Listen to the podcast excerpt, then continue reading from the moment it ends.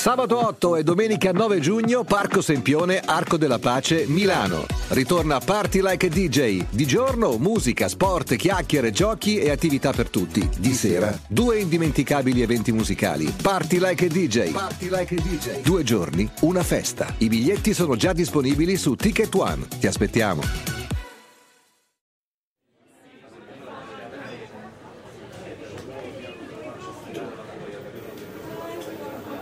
Ieri si è celebrata la giornata nazionale per la lotta alla pedofilia, uno dei crimini più ignobili che affligge la nostra società, non certo da ieri e da ben prima dell'invenzione di Internet. È però fuor di dubbio che nella dimensione digitale certi orrori trovano purtroppo terreno fertile per accadere, per verificarsi e aumentare giorno dopo giorno. Vale quindi forse la pena fermarsi un istante a riflettere su cosa si può e anzi si dovrebbe fare per rendere Internet e dintorni un luogo, non luogo, più sicuro per i più piccoli. La sigla e ne parliamo.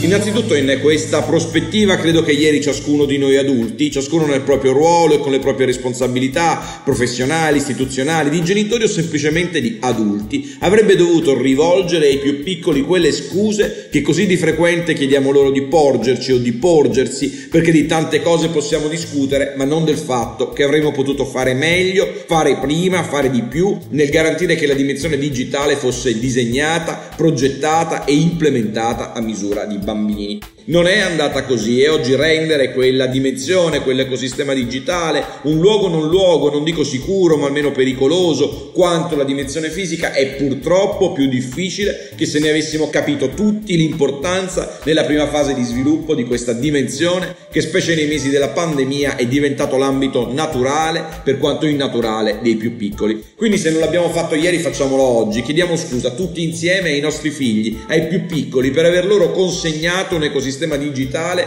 disegnato con poche eccezioni solo per noi adulti. Muovendo da questa constatazione forse amara ma che non vuole essere pessimistica, mi limito a poche considerazioni per provare insieme a far meglio in futuro. La prima, i nativi digitali non esistono, dobbiamo assolutamente smettere di usare questa espressione che persuade grandi e bambini della circostanza che chi è nato con lo smartphone in mano sia una sorta di anfibio capace indistintamente di vivere con la stessa naturalezza nella dimensione fisica e in quella digitale. Non è così. I nostri figli, per quanto ormai conquistino a 3 o 4 anni l'abilità di spolliciare su uno smartphone o su un tablet, non sanno nulla o sanno poco delle opportunità e delle insidie della dimensione digitale, non sanno approfittarne e non sanno prevenirle. Guidarli nella scoperta di quella dimensione tocca a noi. La pandemia da questo punto di vista ha peggiorato enormemente le cose e ha semplicemente creato l'effetto che si crea lungo i nostri litorali nella prima domenica di sole, una massa di persone che credendo di saper nuotare senza aver mai nuotato si butta in acqua dando un gran da fare alle donne e agli uomini del soccorso in mare. Oggi abbiamo davanti quella stessa emergenza, più o meno la metà della popolazione del paese che fino a un anno fa non usava Internet se non sartoriamente vive immersa nella dimensione digitale senza conoscerla e tra loro ci sono milioni di bambini. La seconda, anche nella dimensione digitale non tutto è per tutte le età. Dobbiamo fare lo sforzo, purtroppo divenuto innaturale per colpa di prassi e cattive abitudini che abbiamo lasciato si affermassero, di immaginare la dimensione digitale come un enorme parco dei divertimenti, pur consapevoli che per fortuna è più di questo, nel quale esistono attrazioni per tutte le età e attrazioni riservate ai più grandi, alle persone più alte o quelle alte almeno 1 metro o che abbiano almeno 14 anni. Se chi non ha l'età o chi non ha l'altezza sale su un'attrazione disegnata per i più grandi o per i più alti, per quanti sforzi possa fare chi l'accompagna o chi gestisce la giostra, non c'è modo di rendere quell'esperienza sicura. La stessa cosa accade con i servizi e le piattaforme digitali. Ce ne sono alcune, molte per la verità, che semplicemente non sono disegnate per i più piccoli e dalle quali i più piccoli vanno tenuti fuori. Qui le parole magiche si chiamano age verification. Dobbiamo pretendere l'implementazione di soluzioni di age verification tanto mature da fare almeno in modo che se una piattaforma si autodichiara adatta a chi ha almeno una certa età, chi è più piccolo non riesca a entrarvi, perché altrimenti ogni sforzo sforzo di garantirgli la sicurezza è destinato a risultare vano. E questo è tanto più vero quando, e capita sempre o quasi sempre, presupposto per l'utilizzo della piattaforma è che gli utenti condividano con il gestore della piattaforma stessa e con altri utenti dati personali, perché non si può né pretendere che i più piccoli comprendano il valore della loro identità personale, né lasciare che ne siano espropriati per arricchire i giacimenti di dati dei giganti del web. E qui però dobbiamo dircelo con grande franchezza: esiste una responsabilità grande e enorme, oltre che dei gestori delle piattaforme, che immolano i più piccoli sull'altare del profitto, anche di noi adulti, che non facciamo abbastanza per tenere i più piccoli lontani da piattaforme che non sono disegnate per loro né per educarli alla cultura della privacy.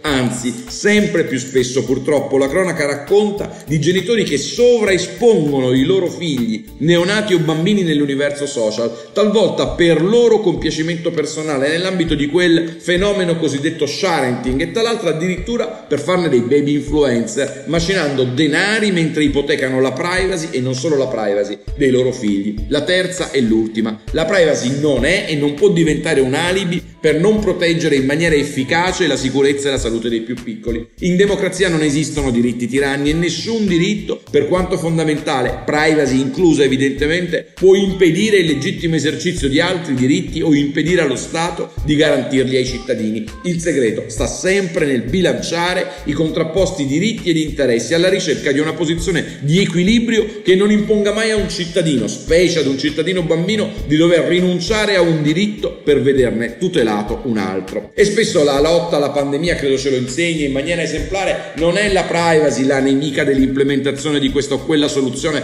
tecnologica o di processo capace di contemperare contrapposti interessi, ma la nostra pigrizia, la nostra preferenza per soluzioni che implementano il principio, poco moderno e poco democratico, del fine che giustifica i mezzi, anche se sacrifica e travolge taluni diritti. Secondo me su questo versante c'è tanta strada da fare, e lo si deve fare tra l'altro lavorando sul piano della ricerca e dello sviluppo tecnologico, e sul piano delle policy. Ai grandi della tecnologia, ai centri di ricerca e sviluppo, dobbiamo dare un input diverso da quello che esplicitamente o almeno implicitamente abbiamo dato sin qui. Non più sempre e comunque progettare la tecnologia migliore per raggiungere un determinato risultato, ma progettare la tecnologia che consenta di raggiungere quel risultato nella maniera più efficace possibile, trattando il minor numero possibile di dati personali, ad esempio. I diritti fondamentali, a cominciare dalla privacy, devono rappresentare un vincolo da inoculare fin dalla fase della progettazione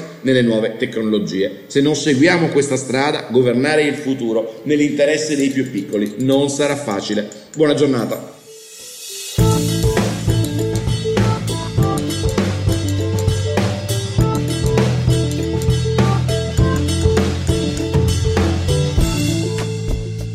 Governare il futuro di Guido Scorza è una produzione Jedi Visual per Huffington Post. Sigla Indie Hub Studio.